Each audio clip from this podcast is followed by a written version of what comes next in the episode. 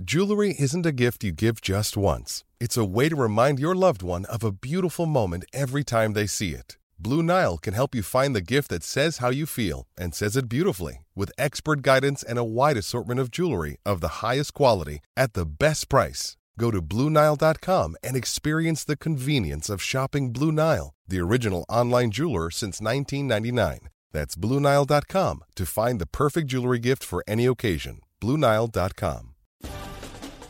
Former Penn State wide receiver Justin Shorter finds a new college home. We've got six predictions for the 2020 season. Two Lions make ESPN's early 2020 All America team, and Penn State's wrestling team scores a big road win at Nebraska. I'm Dustin Hockensmith from Penn Live. We'll tackle those headlines right here on the Penn State Update.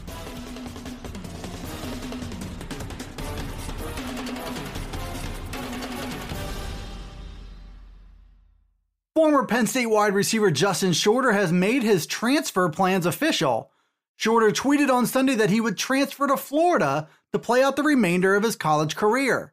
He is a former five star recruit from Penn State's 2018 class who didn't quite put it together in two seasons on campus. Shorter finished his redshirt freshman season in 2019 with 12 catches for 137 yards and no touchdowns, and his intentions to transfer were known before Penn State's win over Memphis in the Cotton Bowl last month. Shorter was perhaps the most talented wideout of the James Franklin era at Penn State, but injuries and a lack of immediate progress played a part in his decision to transfer. Florida gets that whole package and the possibility of unlocking Shorter's full potential with a change of scenery. The Lions bring back a ton of options at wide receiver in 2020 on a depth chart that might not be sorted out until next summer. Penn State's 2020 season is still over seven months away, but it's never too early to start making predictions. Penn Live's Bob Flounders has six of them to consider.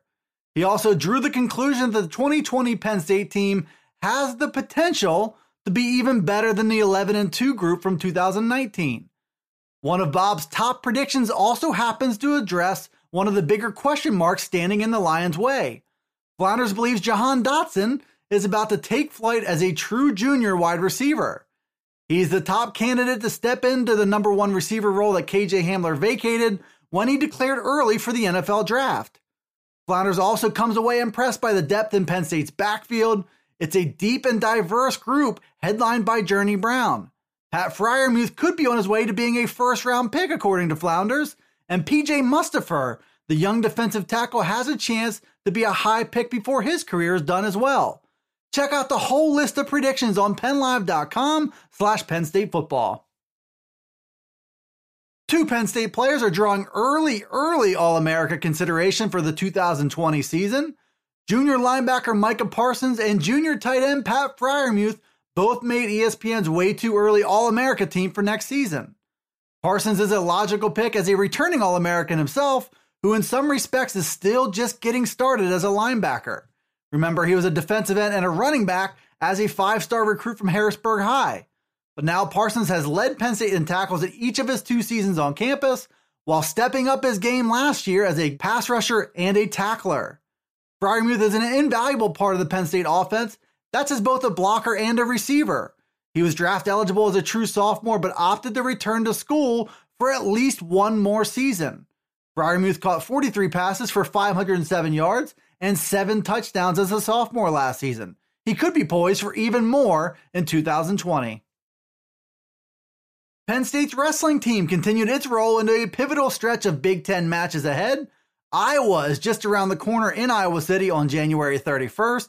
The Lions won a nice tune-up match for that showdown with a 20 18 win over number 7 Nebraska on the road. Mark Hall ignited that win with a huge fall over nationally ranked Mikey Labriola at 174. Roman Bravo Young used a late six point move to score a huge major decision at 133 pounds. Vincenzo Joseph knocked off number five Isaiah White by a 5 1 decision at 165, and freshman Seth Nevills won the match for Penn State with a smothering 4 0 decision over number 15 Christian Lance in the finale at 285 pounds. Penn State improved to 7 1 overall and 4 0 in the Big Ten going into its biggest duel of the season at top ranked Iowa on the 31st. The Hawkeyes are being treated as slight favorites in this one, but the Lions have proven under Coach Cael Sanderson that all roads to Big Ten and national titles still go through them. Thanks for tuning in to the Penn State Update. It's available right here on Penn Live. It's also on Alexa, Apple, Google, Spotify, and Stitcher. Be sure to follow, like, subscribe, and rate the podcast and get all the latest from us here at PennLive.com slash Penn State Football. You can also follow along on Twitter, Facebook, and Instagram. This is Dustin Hockensmith from Penn Live signing off. Until the next Penn State Update.